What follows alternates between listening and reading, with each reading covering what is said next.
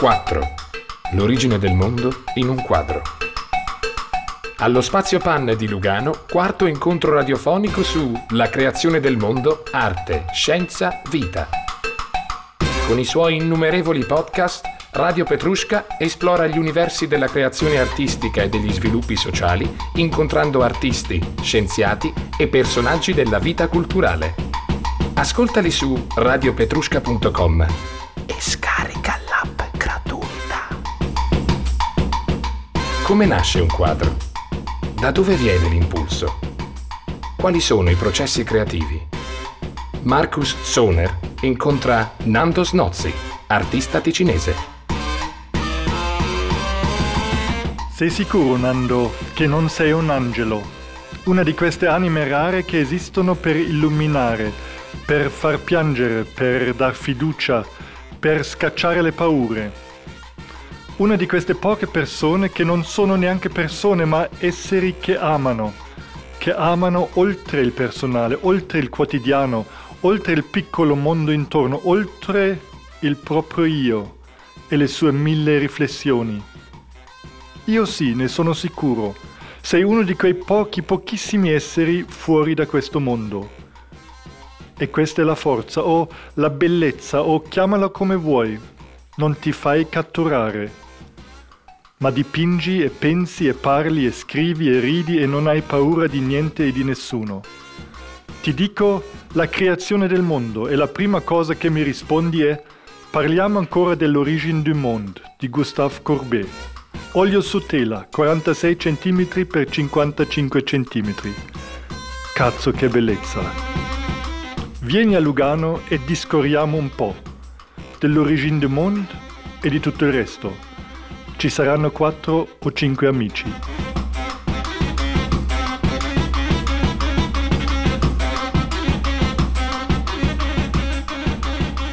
E- eri omosessuale a quei tempi? Te l'ho già detto cinquantamila volte. Lo so, ma come fai a passare una cosa così e non accorgertene? E ero preso da altre, da altre situazioni. Ma, che cosa? Te la, eh, ma te l'ho già detto, il, il mio eh, dovrei essere stato attratto da questa, da questa immagine, ma purtroppo quel tempo era così. E l'ho vista un'altra volta in un libro. Poi la, l'altra volta che sono andato a Parigi, mi sembra, sì, che sono andato a rivederla. E lì ho capito, no? Ho capito anche il senso del lavoro. E, e, e, e anche ho capito il periodo che è stata fatta e il coraggio che ha avuto a farla.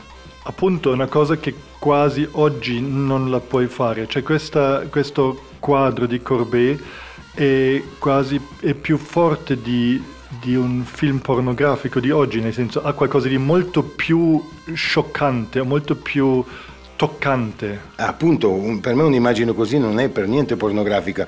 La, la pornografia per me esiste nei tabelloni pubblicitari, nel, nei programmi televisivi, anche in certi discorsi che si fanno sono estremamente pornografiche. Chi, de, chi denuncia la pornografia per un quadro così è perché eh, c'ha il prurito, c'è quel prurito che non ha mai, non ha mai risolto, eh, risolto mm. e vive la frustrazione che un quadro mm. così può dare. Ma eh, quello che voglio dire appunto è molto più forte, cioè la pornografia ha qualcosa di scioccante, no? Quando ti arrivano anche non solo pornografia sessuale ma anche pornografia di, di, di, di, di violenza, cioè quando proprio vedi il sangue, vedi proprio quello che sta succedendo. In questo intendo col senso pornografico, sì. Ma quasi questo quadro è più scioccante che una pornografia, perché è qualcosa di molto più vero, molto più su un altro livello, molto più vero, non trovi? Ma appunto, magari la verità fa male, eh, cioè a me quando hanno detto che lavoro, che faccio dei quadri pornografici, che, non, che sono un obsédé sexuel con i miei lavori, e io gli dico di guardare in telegiornale. A questi tempi appunto Courbet ha fatto, ha disegnato, ha dipinto questo, questo quadro, era di sicuro uno shock ehm, grande per il mondo artistico, per la società. Oggi è la cartolina, la seconda cartolina più venduta nei musei in, a Parigi. Allora tu diresti comunque che questo è l'origine del mondo. Era la prima tua associazione che avevi quando, quando ti ho parlato di questo progetto? Sì, mi è venuta questa immagine. Per me l'origine del mondo, non so, io non sono, sono profondamente agnostico e quindi non, non riesco a pensare eh, che siamo nati dalle costole dei due genitori nostri vecchi, o, o che ne so, da, da, da un mucchietto di Creta, o, non, non riesco a capire, non mi pongo la domanda perché eh, sarebbe una, una domanda infinita. Per me l'infinito non ha fine, quindi potrei andare avanti a, a riflettere, a pensare finché non ci capisco più un tubo. Quindi mh, per me questa immagine è l'origine del mondo. Per, per nascere, per essere origine del mondo ci vale anche un altro contributo, però questa è proprio l'immagine che per me suscita suscita una qualcosa di reale, qualcosa che, che mi posso agganciare.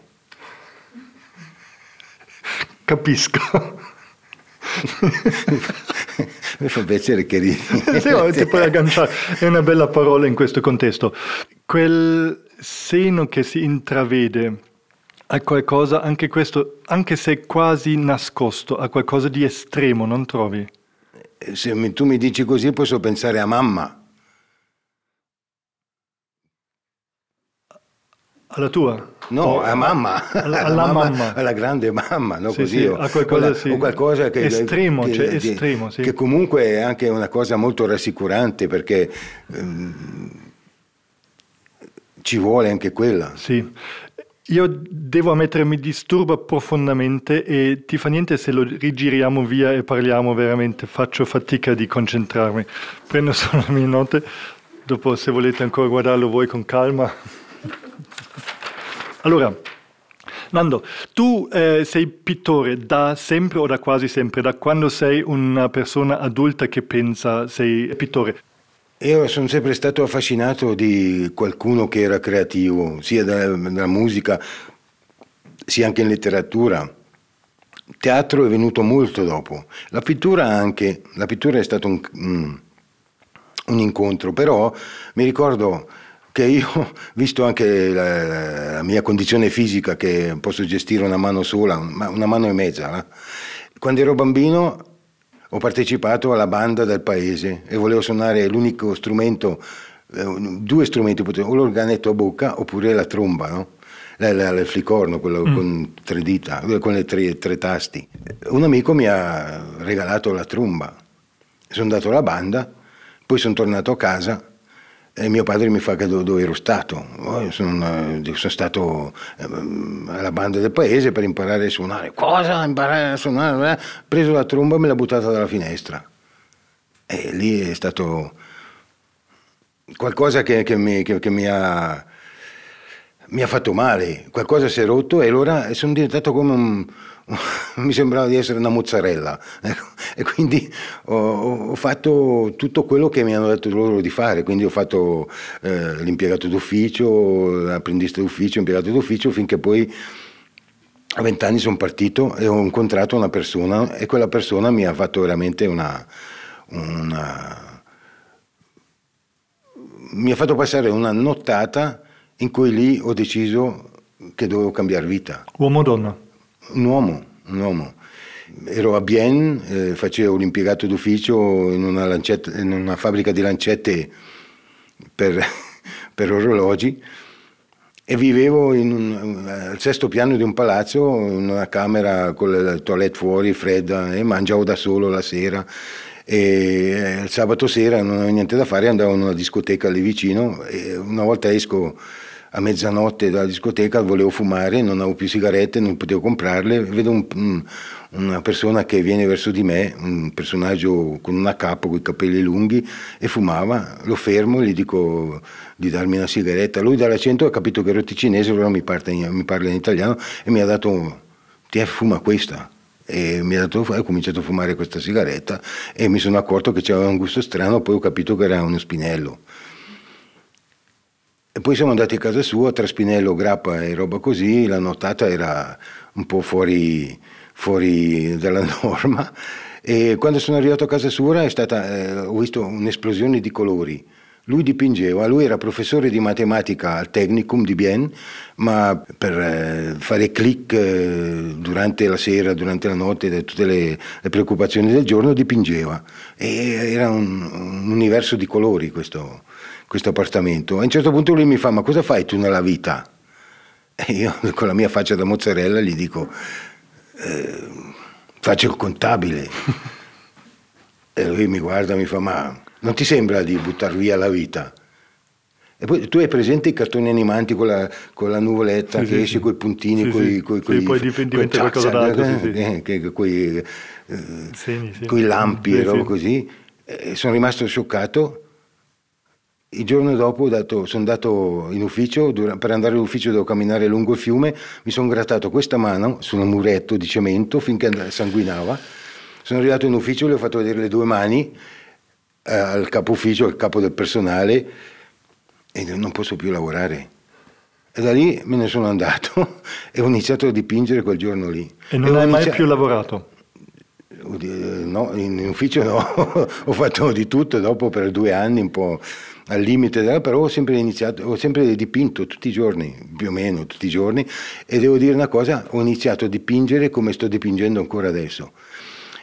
Un antefatto, anche per rapporto alla pittura, eh, quando hanno fatto un film su di me eh, dieci anni fa, un lungometraggio, eh, proprio il giorno che dovevo presentarmi così ho trovato l'unico quaderno delle elementari e, ho, e c'era un tema che il titolo era La mia scuola. Ho letto il tema, l'ultima frase, no, del tema mi ricordo benissimo, perché a me la scuola piace, l'unica cosa che detesto è il disegno. Quindi quando quella notata lì penso proprio che ho messo in pratica, ho, ho rotto anche con la scuola elementare, ho rotto con, la, ho rotto con tutto e, e ho iniziato a dipingere, e questo è il caso della vita che me... per fortuna. Quando tu eh, fai un quadro, quando tu inizi un quadro, da dove viene? Da, cioè, nasce un quadro? So che non c'è una risposta, però se, se guardiamo dove c'è, da dove viene l'impulso, dove sai cosa sarà, dove nasce quello, nasce facendo, cosa hai di immagine prima, cosa si crea, cosa si crea facendo...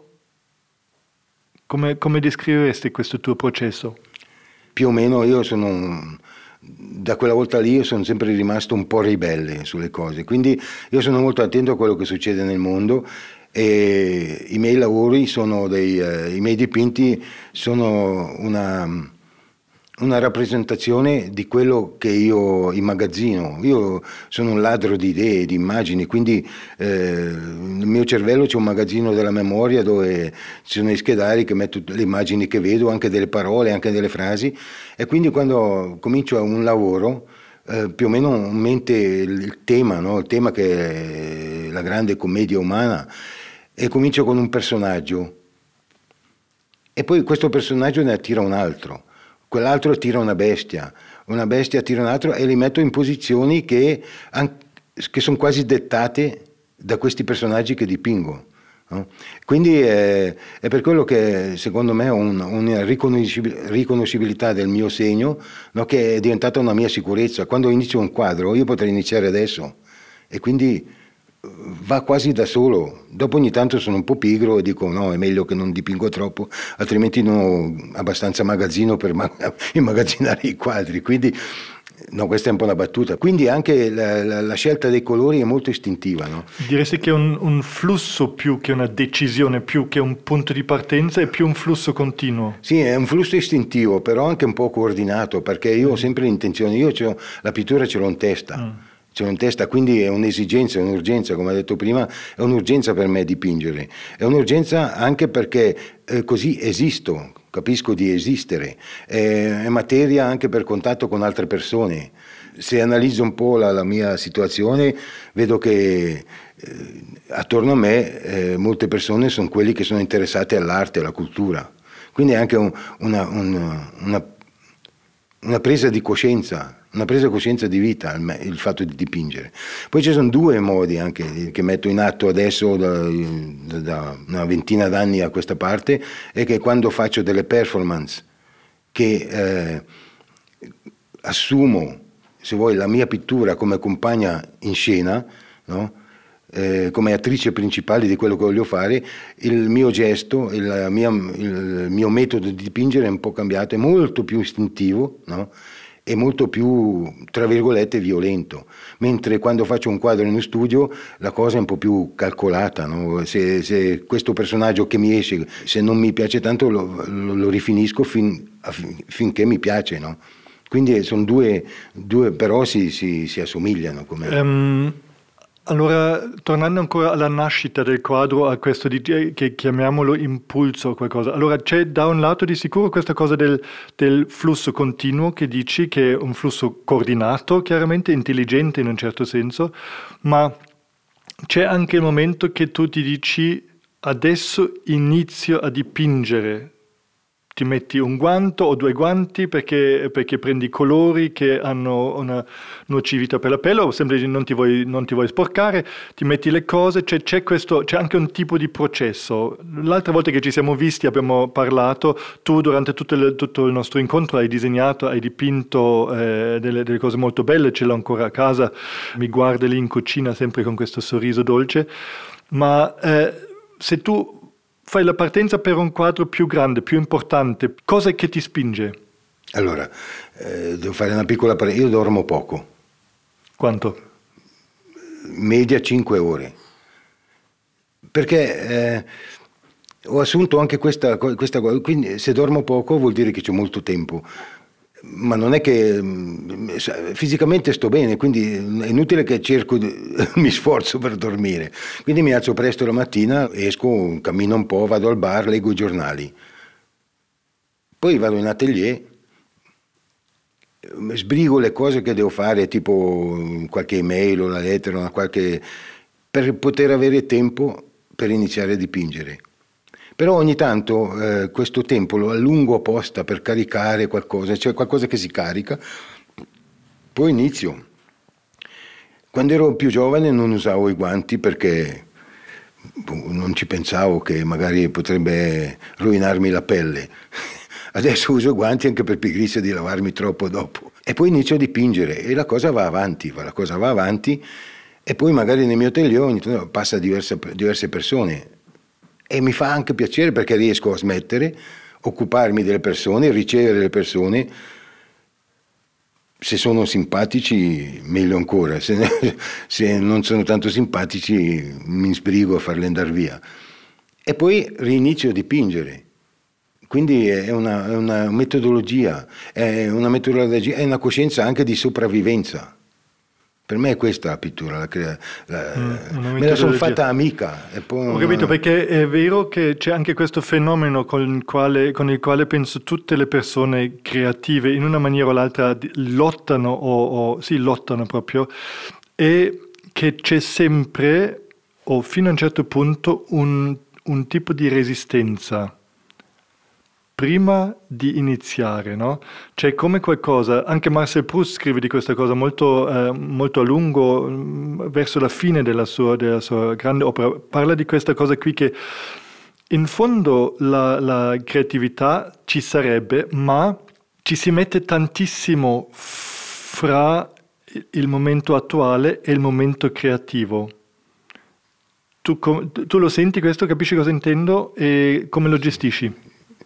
Ma bene, bene lo gestisco, perché ti faccio anche un altro esempio.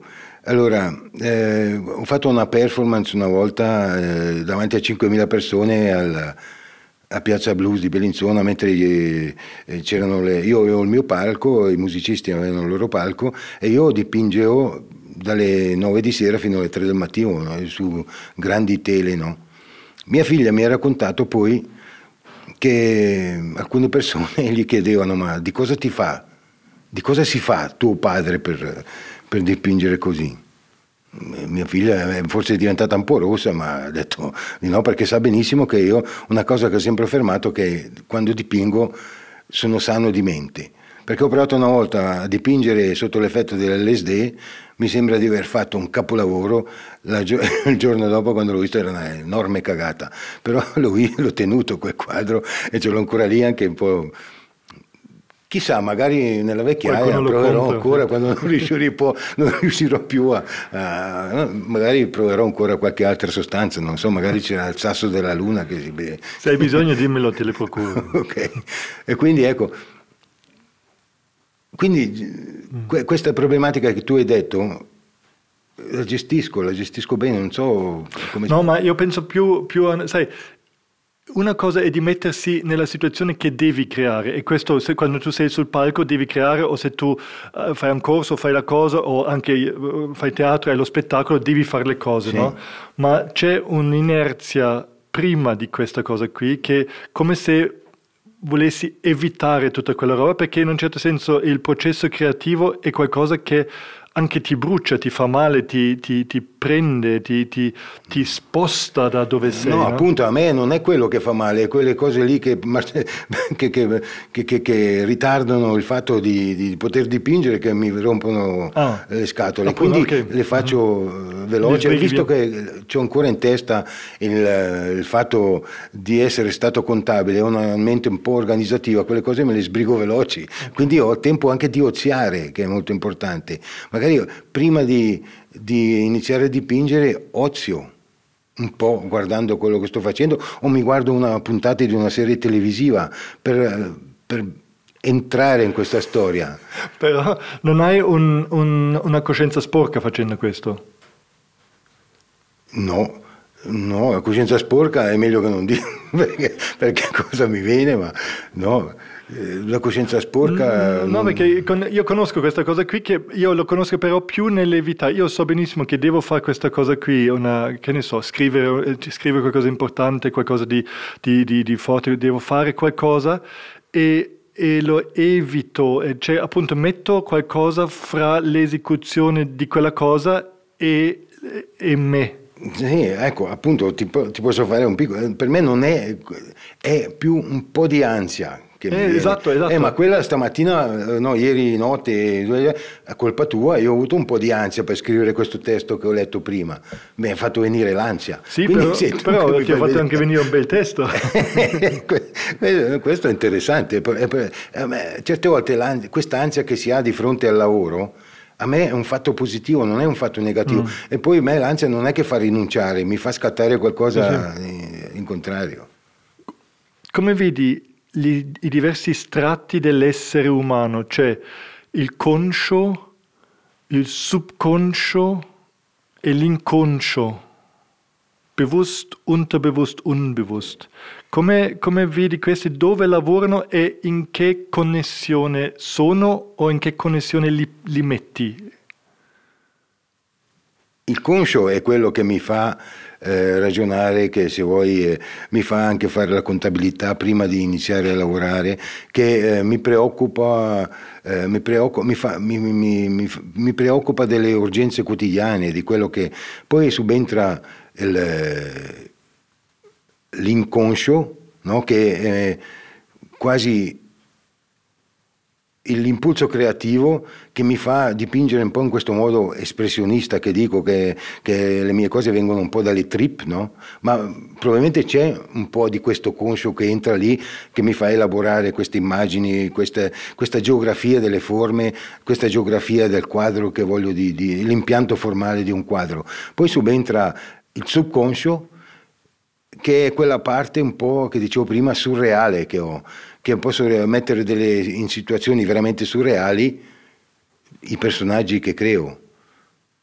Come ho detto anche prima, eh, i miei lavori sono dei, eh, dei, quadri, dei quadri senza paesaggio.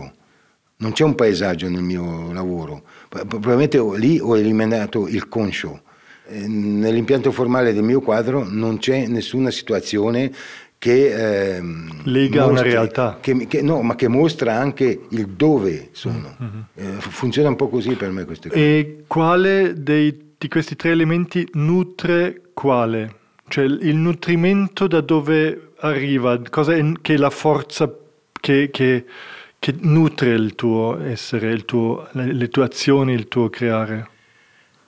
È il fatto che io considero il lavoro di artista un contributo alla coscienza sociale, a migliorare la coscienza sociale o a peggiorarla se le persone che la leggono okay. sono... Questo è dal lato, dal lato um, sì, sociale o eh. nel contesto della, del, eh. del, della vita quotidiana, eh. della vita personale. Ma dico, dico personale nel senso, da dove arriva quella forza, perché anche quello che si vede nei tuoi quadri, anche spesso sono molto grandi, molto colorati, molto forti, ma anche forti nel senso di forza applicata sia al sentimento, non sono grandi e finalmente ceselari, ma proprio c'è una grandissima forza che si riceve ma anche si vede che è stata applicata. Io penso che la mia forza è, è, è un'urgenza che ho è un'urgenza che ho che mi fa stare al mondo. In più, io, parlando prima della condizione fisica, che ormai ho un braccio solo dalla nascita, eh, nel mio braccio ho immaginato doppia forza.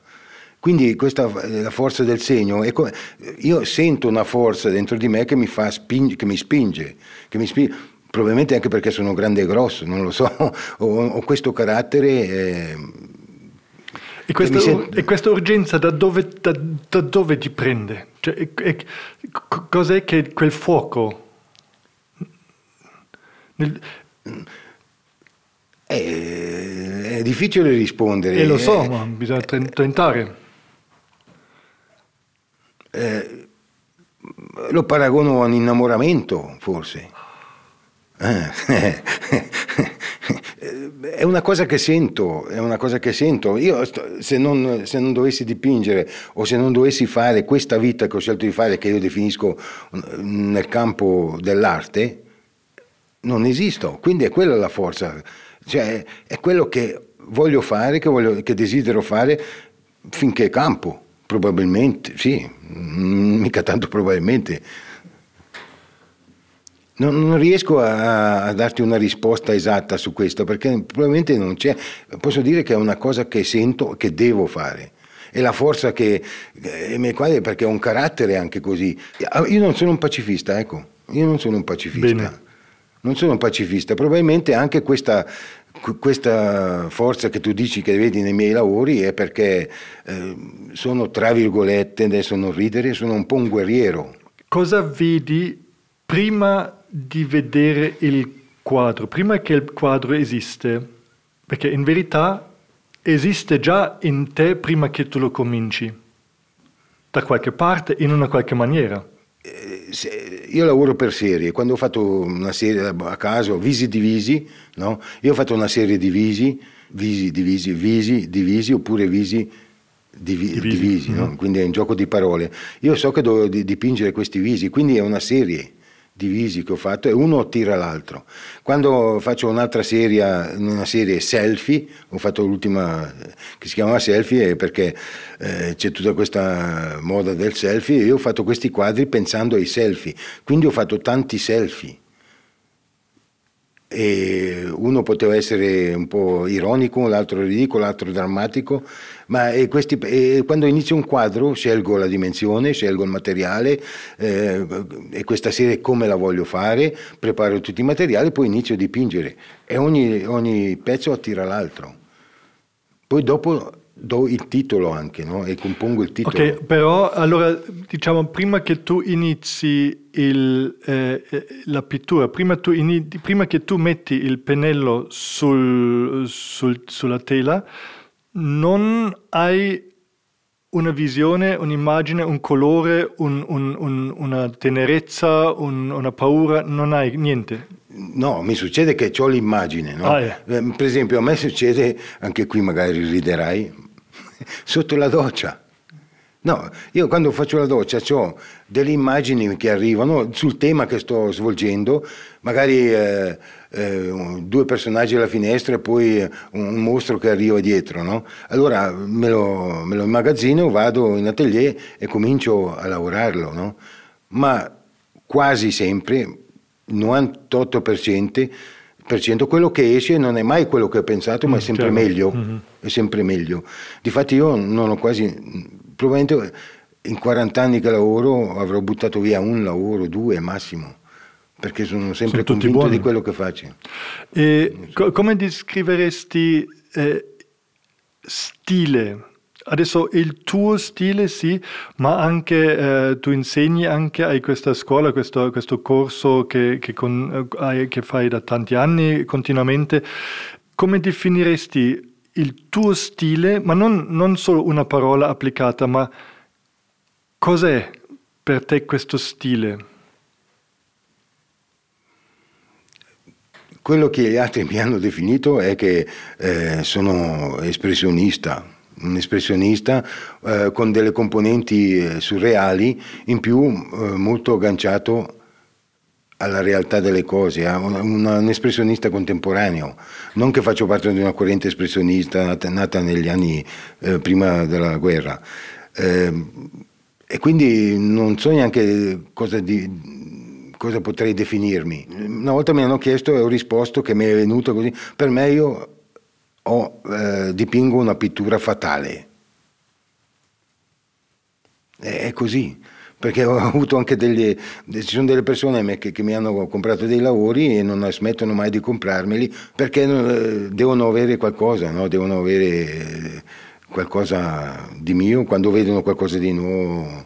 Non possono far senso, sì, ma è vero, perché è, è proprio un mondo eh, che è talmente forte legato anche all'anima umana, all'animo, no? All, alla, a quello che c'è veramente, e trovo io personalmente anche molto sincero quello che eh, tu fai, cioè per me mh, sei uno dei, dei, dei artisti che conosco, eh, anche, anche dove conosco i quadri, dei più sinceri, e, eh, questo per me fosse quasi il più grande la, più grande valore, nel senso la più grande eh, la cosa che ammiro forse di più, che c'è questa cosa qui di, di una sincerità enorme nel lavoro, nel lavoro perché sì, io sì. racconto tante bugie, sì, sì. ma è per quello che mi permette anche di no, racconto delle, ma sin, ti dico veramente che ogni tanto io racconto delle bugie perché eh, le racconto talmente bene che dopo un po' le dico come verità, sì, li, ti so, credi anche tu, ci credo anch'io.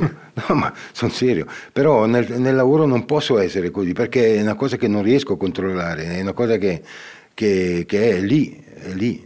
E se dovessi essere eh, falso su quello che faccio, lì forse mi sentirei in colpa, avrei dei problemi e roba così. Capisco, difatti capisco, sono, sempre sta- sì. sono sempre stato molto coerente, non ho mai ceduto a nessuna pressione né di gallerie, né di mercato, né di musei. Se, que- se vogliono è quello, punto, basta. Altrimenti probabilmente dovrei...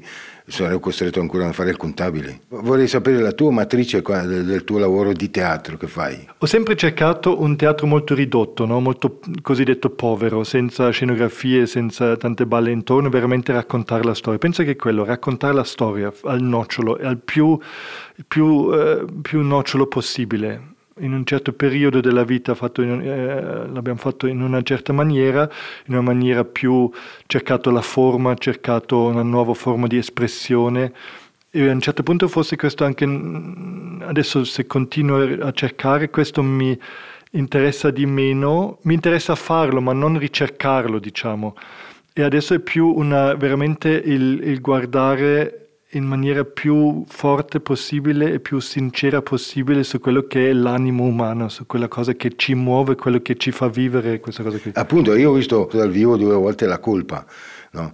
E, è da poco che ci conosciamo. Quindi questa cosa che ho sentito vedendo La Colpa è che comunque non puoi raccontare balle con quello che fai tu. Quindi, ma eh, nella vita sì. Eh, appunto, là, bene, ci, ci intendiamo. Quello eh. E anche que- è per quello che è difficile anche sviluppare questa cosa su il perché, per come e come fai un lavoro artistico.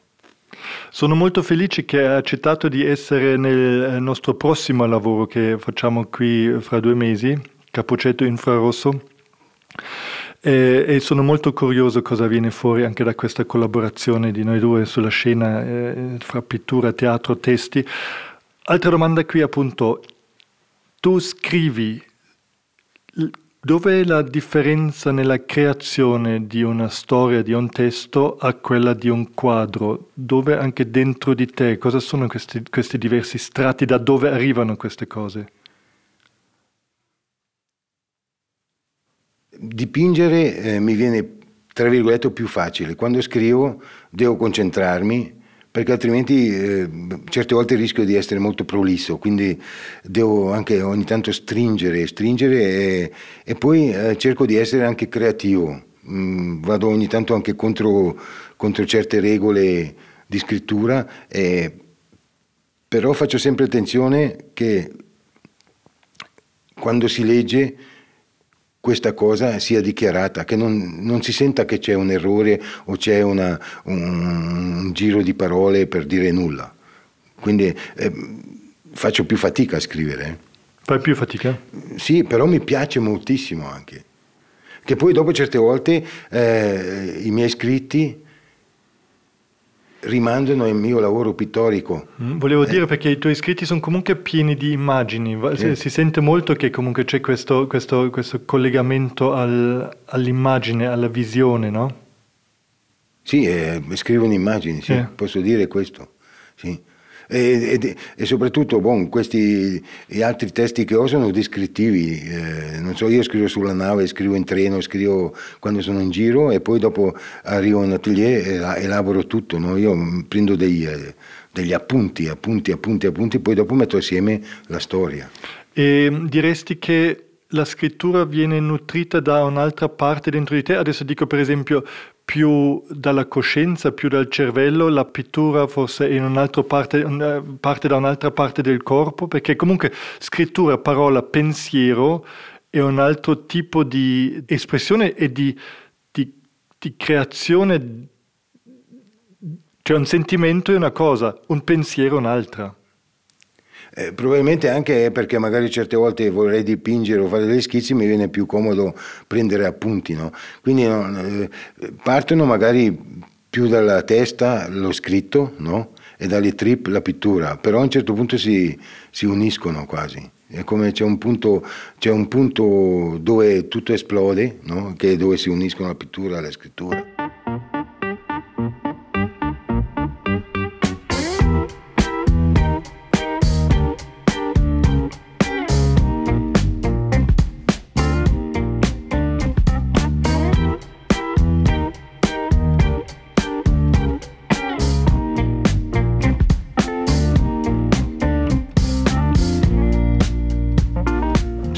Nando Snozzi,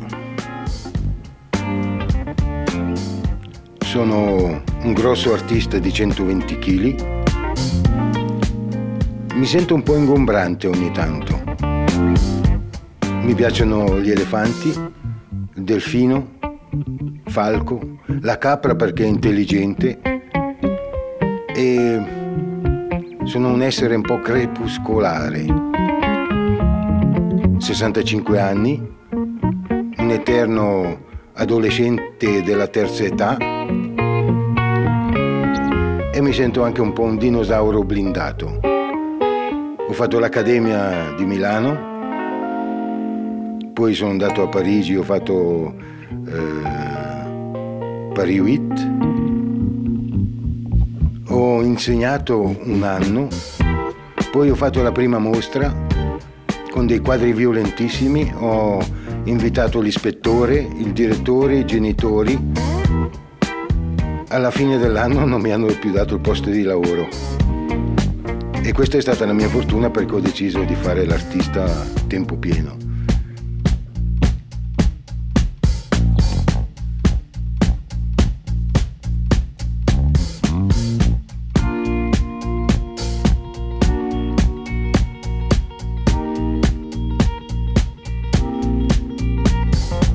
Detesto questo mondo pieno di uomini. Quando vedo un telegiornale che vedo solo uomini che gestiscono la maggior parte del mondo mi dà fastidio, mi dà veramente fastidio. E non capisco perché anche quando qualcuno che vuol definire l'essere umano dice l'uomo, perché si sente, no? Quando, quando presentano qualcosa dicono l'uomo ha fatto questo per dire che ha inventato delle belle cose, delle belle... ma l'uomo fa più la guerra che altro e questo mi dà un enorme fastidio. Punto. Nando, quanto in un lavoro artistico è talento? Cos'è il talento? Cosa c'entra? Che importanza ha? Ma tu hai talento per fare quello che fai? Non te lo dico, prima mi rispondi tu. È una cosa che non ho mai capito. È una, chiaramente una bolle, la, il ballerino, no? Ha talento, è bello. Lì, ecco, lì capisco.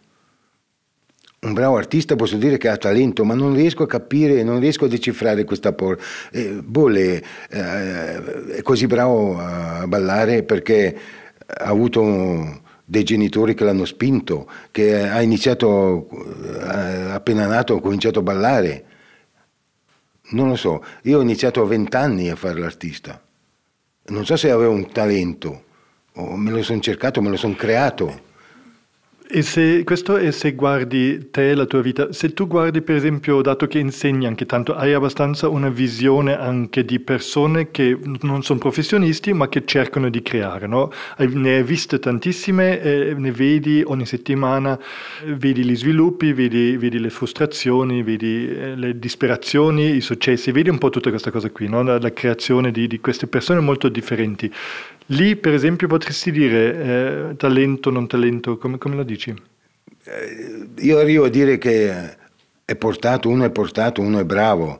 Nei, nei corsi di pittura eh, ci sono forse tre, tre categorie di persone, sono quelli che... Tutti hanno una passione, tutti, perché eh, delle persone che dopo lavoro vengono alla sera alle otto e rimangono fino a mezzanotte a dipingere, vuol dire che sentono la cosa. E poi il modo con cui io faccio i corsi di pittura, che se uno o una persona resiste è perché ha veramente passione, perché io non faccio un, un, un lavoro accademico, non sono tanto gratificante. Allora dico tre gruppi di persone, perché uno viene e coppia, una viene o coppia, eh, una persona eh, viene, copia, poi interpreta, e un altro, un altro tipo di persona viene e lavora sul potenziale creativo. In queste persone che vengono ci sono diversi bravi, ma non ci credono abbastanza per sviluppare al di là di quello che fanno. Alcune persone poi vanno avanti, vanno avanti, vanno avanti e riescono. Allora io posso dire, questa persona ha la possibilità di andare oltre. E poi eh, il talento non riesco a capire. Cioè il talento cosa vuol dire? Uno nasce così? Non so, no, anch'io faccio, per quello anche te lo chiedo, perché anch'io sono molto, eh, molto in bilico su questa cosa, perché per esempio noi avevamo un, un ragazzo, quando ho fatto la scuola di Mitri, un ragazzo nella nostra classe che era bravissimo in tutto, cioè, ma senza di aver fatto una grande carriera, ma lui gio- faceva jonglage con tre palline, quattro o cinque palline da Dio, eh, era molto bello, faceva acrobazia, improvvisazione, molto bravo. Una volta finita la scuola si è suicidato. Cioè una cosa, una cosa terribile da un lato, perché aveva quello che uno direbbe tantissimo talento di fare tutto quanto, ma non è riuscito a andare da nessuna parte, cioè, cioè era disperato. Io, lui è andato via, io non mi ero accorto di questa cosa qui, però lì tutti dicevamo un grande talento e sembrava ma che faceva, un... facesse molto meno fatica di, di me, di altri, di fare sì, certe cose. Lui dopo, dopo il primo anno faceva un salto mortale, saltava ma... così, cioè... Ogni tanto eh, si, ci si confonde su questa parola, perché eh, a me capita anche nel mondo artistico, ah, quello ha un talento perché riesce a accoppiare questo mm. strumento come mm. la fotografia, mm, ma allora esatto. Se fa una fotografia è meglio, ci impiega meno. Questo non, eh, non è talento, per sì. Il talento non riesco, io, se il talento è quella roba lì... No. Non, non, non ci credo, non riesco a usare questa parola, difatti la uso pochissimo io. La questione è piuttosto eh, è portato, è bravo, lavora sul potenziale creativo, potenziale è creativo, una... forse eh. Questa è la cosa più idonea che tu diresti, sì. Il potenziale creativo, sì. E io nei miei corsi di pittura lavoro piuttosto su questo, non sul fattore, su un fattore accademico, nel senso che ognuno deve trovare la sua strada. Poi chiaro, io do degli strumenti neanche troppo neanche troppo precisi. Tecnici e mm. precisi, mm. cioè do dei canali, do, do delle... Perché non, non mi va, non mi sento, se io dovessi fare un altro tipo di lavoro, nel senso fare disegnare con la modella e tutte le, le, le varie cose, mi annoierei, allora basta, non lo farei. Ti vedo più come uno sciamano a guardare le cose, a... Ascolta Nando, perché hai detto dinosauro blindato? Questa è l'affermazione di un mio amico, la più vicina e quella che sento più forte, che mi ha detto un giorno davanti, davanti alla Tour Eiffel. Mi fa, perché stavamo discutendo, no? E io ero abbastanza... No, no, no, eh? Mi ha detto, tu sei un dinosauro blindato. Io sono stato felice. Felice. Matteo, essere un dinosauro blindato, nessuno può farti niente. È vero, ma io non credo che lo sei. Questo perché mi chiedo che tu ti vedi così? È vero che... Perché me lo sento, ecco davvero? La mia... Forse è quello. Io dipingo e faccio tutto quello che mi hai chiesto prima perché sono un dinosauro blindato. Dai, fa ridere, ma è una cosa che sento. No, ma, ma è bellissimo da un lato, però dinosauro... È come blindato... se te dicessero, wow, come sei grande. E eh, vedi che senti, pensa ancora, dimmi qualcosa di più intelligente. Cioè. No, ma, ma tu, eh, eh, io ho impostato, ah, una cosa che ho io ho impostato anche tutto il mio fare artistico mm. sul fatto che ho una, una mano e mezza, sì. No? E per quello mi sento un dinosauro blindato perché ho racchiuso dentro la mia corazza tutta questa roba. E tu ti Att- senti quella corazza forte? Sì. Sì, ma anche a te, tu sei grande, no? E quindi anche, penso che anche quello che, che ti, ti, ti, fa, ti sei fatto comunque una personalità su questo fatto, o no? No, non lo so, ma quello che no, ma io come ti percepisco è come un essere estremamente sensibile, eh, estremamente... Ma perché il dinosauro non poteva essere sensibile? Eh, ma non quando sono blindati... Ma sì, ma perché no? Eh, può essere sensibile perché non, non, non, è blindato, è blindato, ha una corazza, cioè ha una corazza. Per me in questo sen- mi sento mi sento protetto da questa da questa affermazione che mi ha fatto il mio amico. Tu ehm, conosci Hermann Nitsch? Eh, eh. Sì. Ehm, Hermann Nitsch è questo, questo artista austriaco che fa delle azioni sì. eh, con, di, di, di, eh, con ehm, animali morti sì. appena macellati, dipinge col sangue, è una, una cosa estremamente forte, sì. eh, non solo ehm, brutale ma alle volte anche brutta, nel senso proprio va in questa cosa. Sì, sì, ho partecipato a una cosa. Sì, eh, ehm, c'è una... Tu ti vedi in un, in un contesto di questo, perché lui chiaramente va molto lontano, ma di forza espressiva lui è anche estremamente forte, cioè non è solo per, per show, per scena. Come ti vedi in questo contesto? Mi sento molto lontano mm-hmm. per l'immagine che lui crea, sì? Ma sen- sento vicino per la... la forza e la costanza che lui ha nel fare questo suo lavoro, nel portare avanti il suo concetto, e per questo sì. Poi mi sento anche lontano perché lui al castello ha venduto un sacco di roba. Eh, ho partecipato a una sua azione a Milano quando ero all'Accademia, in una galleria, praticamente ha squartato un buio, un bu- già morto ma era appena ammazzato, quindi quando l'ha squartato tutto è uscito, no? Come hanno aperto la porta della galleria per fare il vernissage, lui ha squartato questo bue, tutte le interiore, il sangue è uscito e, e c'erano lì tutte le signore bene di Milano e i signori bene di Milano con sciarpette, scarpe, tutte lucide così, si sono trovate il sangue fino alle ginocchia, era uno show micidiale, era bellissimo, sono stato felice di questa roba. Poi dopo se ci rifletto magari non riesco ancora a capire se certe cose sono gratuite o no, è come quando si vedono delle scene di violenza in un film, non so se sono... Certi sì, sono splatter, ma lui no, non è splatter.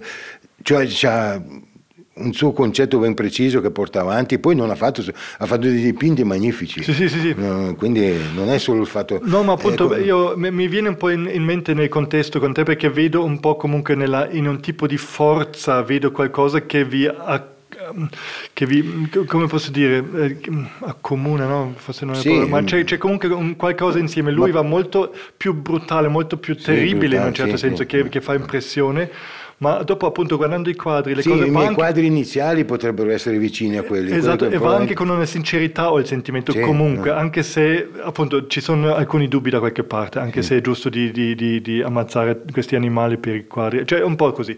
Ma posso dirti una cosa? Quando, quello che vuoi. eh, su questo, eh, boh, Hermann Nitsch è uno che, ma però io cito anche, mi sento molto vicino a livello concettuale, a livello di, di, di porsi nel mondo dell'arte con, con immagini, con contenuti, tipo eh, cinematograficamente a, a Jodorowsky, no. a Fassbinder, mm. su, certe, su certe tematiche. No? E nell'arte, nell'arte ci sono tant, tantissime cose che mi, che mi piacciono, però come, come vicinanza di sentimento questi due e persone questi, qui. E di, con Jodorowsky cosa ti, cosa ti lega, cosa ti piace? Questa, cosa ti se tu guardi La Montagna Sacra, ci, se tu fai un fermo immagini, potrebbero essere delle scene di miei quadri, eh? La montagna, adesso cito La Montagna, insomma anche Il Topo, altre, altre cose che ho visto di lui. E lui eh, come ha vissuto la sua vita, la sua crescita, tutte queste cose qui ti, sì, ti, ti, ti no, prende? No, dopo, o... dopo tutta questa roba qui che è arrivato adesso sulla mm. metamagia o come si chiama sì, pure, sì, eh? sì. non mi interessa più tanto, no? Però ho letto un suo romanzo che ho sentito molto, continu- quando Teresa si arrabbiò con sì, Dio, sì. ecco. Ho sentito una, una vicinanza molto forte con dei contenuti. Lui ha fatto anche queste, queste cose estreme, no? Questi esperimenti estremi di dire da qui i prossimi trenta chilometri vado diritto se, e, e, indifferentemente da cosa arriva, sì, queste cose qui, no? Che, ma sono anche belle, no? Eh. Mi piacerebbe, sì. Potremmo andare per una camminata noi due una volta. O, o l'anca che fa male. Scusa, ho capito, io ti mi, seguo mi in bicicletta, in bicicletta elettrica. Ascolta, ehm, eh, quando, abbiamo, quando abbiamo preparato un po' questo, questo incontro, eh, io ho, ho, ho raccolto un po' di, di, di, di, di materiale, c'era un, una fotografia che mi ha toccato, che ho, ho messo insieme, te l'ho fatta vedere prima. In questo, su quella fotografia si vede, eh, de, è del millenovecentoventi ventidue, Una, un malinconio, una, una, una clinica psichiatrica dove si vede un albero alto, su quest'albero in cima c'è un pazzo, c'è anche scritto così nella didascalia, eh, un pazzo, e sotto c'è un gruppo di venti persone in, in camice, in, in uniforme in parte, che che tendono un, un telo per farlo scendere, per farlo... Non so cosa mi ha toccato e non so, non posso veramente spiegare perché questa immagine. Co- cosa dici? Cosa, cosa ti è venuto in mente o perché ce l'abbini? A me piace questa fotografia perché il sentimento che mi suscita è che certi momenti io mi sento quello in cima all'albero.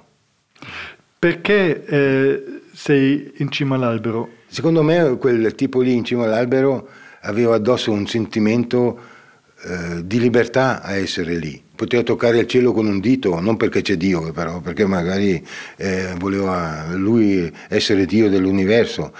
Era in una situazione fragilissima, e quando sei in una situazione fragilissima c'è qualcosa che ti scatta, che ti fa, che ti fa risuscitare, che ti fa, eh, ti spinge a resistere o a buttarsi, ma senza il telo. Forse lui non si buttava perché c'era il telo. È una, una fotografia, eh, una fotografia che per me è abbastanza tragica, nel senso che toglie ancora di più la libertà di quello che lui voleva. Perché mm. sono gli altri che decidono cosa deve fare, quindi mm. magari lui voleva fare qualcosa d'altro. Volar via. Mm, anche. Mm. Ehm, la tristezza, Nando, dove sta? Uff. Quando sono, sono nato, sono caduto nella, nella come, come Obelix, no? Che è caduto nella pentola della porzione magica. Io sono caduto in questa pentola che era un misto di... di dolore, gioia, tristezza, così, quindi sono un po' immune a queste cose. Chiaramente ho i sentimenti di tristezza, ma li combatto, i sentimenti di dolore resisto, ho il sentimento di gioia, mi piace, e tutto l'insieme fa sì che comunque eh, io sono un pessimo ottimista. E la morte ti fa tristezza o speranza o... gioia o paura o tutto? Avevo più paura della morte quando ero all'Accademia a Milano, mi ricordo di certi momenti, avevo vent'anni, eh, mi ritiravo in camera in posizione fetale sul letto e avevo paura, non so di cosa, durato poco, eh, però questi sentimenti, eh, e lì probabilmente era la paura della morte, la chiamo io. Adesso lunedì... Paura, paura o angoscia? C'è questa cosa più eh. forte che ti prende o, o angoscia, angoscia, angoscia, è giusto, mm. paura, più la più... ansia, paura, mm. eh, eh, sì, una, un sentimento di, di panico, ecco. Lunedì, te l'ho detto, ho ricevuto dal comune di Bellinzona i formulari da riempire per, eh, perché quest'anno ho sessantacinque anni e devo ricevere la V E S. Mi ha scioccato perché ho detto, ecco, siamo qui, siamo qui. Ho fatto, fra quindici anni ne avrò ottanta. Cazzo, fra venti anni, ottantacinque. Fra venticinque e novanta. Chissà. Però non, l'ho presa a sorridere perché ho detto, boh, allora comincerò a prendere le, le, i ribassi al cinema, alla partita, no, alla partita non vado, non so, i ribassi, c'hai i ribassi quando c'hai i musei. Quindi posso dire, me ne frego un po', me ne frego più adesso che prima, non so perché. Però è il sentimento della morte, è l'unica cosa sicura che c'è, come siamo nati da lì, moriamo. Non ho mai pensato... se nei miei quadri c'è la morte. Allora, l'ho rappresentata con dei teschi, certi, ma come rappresentazione, come ho dipinto dei teschi, ma all'interno dei... dei, dei Perché io dei, l'ho vista, appunto, ah, eh, teschi ci eh, sono, sì. Però anche, anche come tematica, forse lei di persona non c'è. C'è come... come, come, come è coinvolta nel, nel, in questa commedia umana, ma non è, non è la tematica della morte che io sviluppo. Ho messo il teschio anche però con un corpo, come se fosse una persona, assieme agli altri, no? Quindi gioca, gioca un gioco all'interno di questa rappresentazione della commedia umana. Tua mamma ti manca? Mm, sincero no, adesso no. Ci penso, ma non mi manca, perché... Eh, ma qui è lunga la storia. Sì, eh, ma no? Anche oltre la storia, ma dico anche più come sentimento. Forse quel sentimento della mamma, comunque, quello che ho visto, che, che spesso anche c'è quel voler tornare là da qualche parte. No? No, cioè, l'ho visto come senso di maternità. Esatto, questo, come senso capito, di maternità. È quello che intendo, quella, sì, quella, no, quella no, forza che ti, che, ti, che ti prende. No? Una maternità ti... come da, che, che, che lui, tu...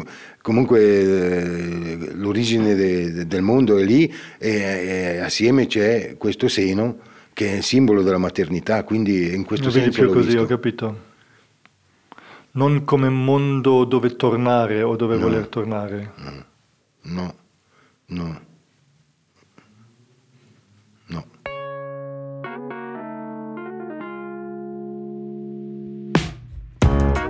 Ciao Marcus. Mi hai chiesto, sei sicuro Nando che non sei un angelo? Ti rispondo, certo che no. Non sono un angelo e non mi piacciono nemmeno gli angeli. Personaggi per me senza anima e senza sesso. Inoltre hanno la possibilità di volare e questo è uno spreco e mi fa pure invidia. Mi hai chiesto anche cos'è per te la creazione del mondo. Istintivamente mi è venuto in mente il quadro di Courbet, L'origine del mondo, un dipinto del milleottocentosessantasei. Tutto parte da lì, da quell'immagine, un'immagine che rivela da dove veniamo, la valle del Pube, alcova iniziale di ogni essere umano. Una cosa sicura come la morte, vita e morte, un tragitto dove tutti siamo coinvolti. Per lasciarmi coinvolgere ho scelto di dipingere, dipingere per necessità, un sentimento che significa una sollecitazione continua per creare un mondo mio. Io ho una matrice espressionista che sconfina anche ogni tanto col surreale e ho anche un filo conduttore legato alla tragicomica commedia umana e alla lettura quotidiana degli umori del mondo e della mia coscienza legata ad esso. Un quadro nasce per un'urgenza di esserci. Essere dentro qualcosa che non assomigli ad un'apatia intellettuale e fisica. Dipingo con l'emergenza del vuoto, in costante attesa. Dipingo sull'orlo del baratro che attende la cattura degli dèi in eterno conflitto. Da sempre ho immagazzinato suggestioni e dipinto immagini rubate dai pensieri sparsi nello zoo universale, cercando di dipanare il mistero che viaggia tra caso e destino. Occupo il tempo in una connessione tra segno, musica, tra parola e versi sussurrati che navigano spinti da brezze invisibili.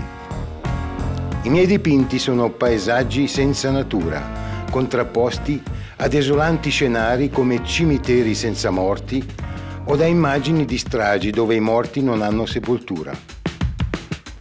Creo scenografie che attenuano pensieri tediosi e caratterizzano il mio stare al mondo.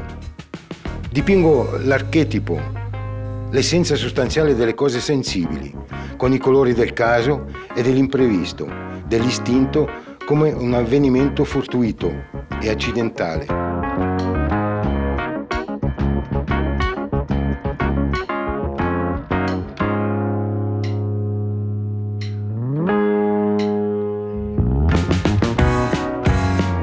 I segni del destino, ignorando l'umana capacità di potere e volere, e ritraggo gli esseri umani e gli animali come se si autoinvitassero ad esserci. L'effigie della follia mi attira, attira il mio sguardo tanto quanto quella degli ossessivi della perfezione. Devo un costante stimolo intellettuale e sentire delle pulsioni creative a getto continuo. Sorrido di sbieco quando mi accorgo di penetrare in mondi estranei e rendere suggestioni e non compiacimenti. Mi piace creare curiosità nel bene e nel male, tali che il mistero del destino resti segreto. L'unica costante in un mutevole universo è l'idea di non avere confini nella creazione e nella fantasia. Spero in un destino che mi sorprenda, con una visione in movimento sotto il cielo, sul mare, con fiori, ulive e montagne, con il sole, la notte e i risvegli nelle mie isole. Creo i miei dipinti come soste sul cammino dove scelgo di essere di passaggio e penso a due cigni che danzano in onore delle loro storie d'amore, mentre le storie degli esseri umani sono concentrati tra le ginocchia e l'ombelico. Dimentica Viagra. Ascolta Radio Petruška. La la la Petruška. La la la la la la la la la la la la la Petruška. La la la. Questo podcast, podcast o box? Questo podcast di Radio Petruška fa parte della serie La creazione del mondo, arte, scienza, vita. Disponibile sull'app gratuita e su radio petruška punto com. Produzione Radio Petruška e Marco Zoner, Harts Company, in collaborazione con il Dicastero Sport ed Eventi della città di Lugano. Assistente di produzione Elisabetta Preite. Collaboratori Carlotta Serafini, Luca Baggiante. Concetto, testi e regia Marco Zoner. Tecnica Radio Petruška.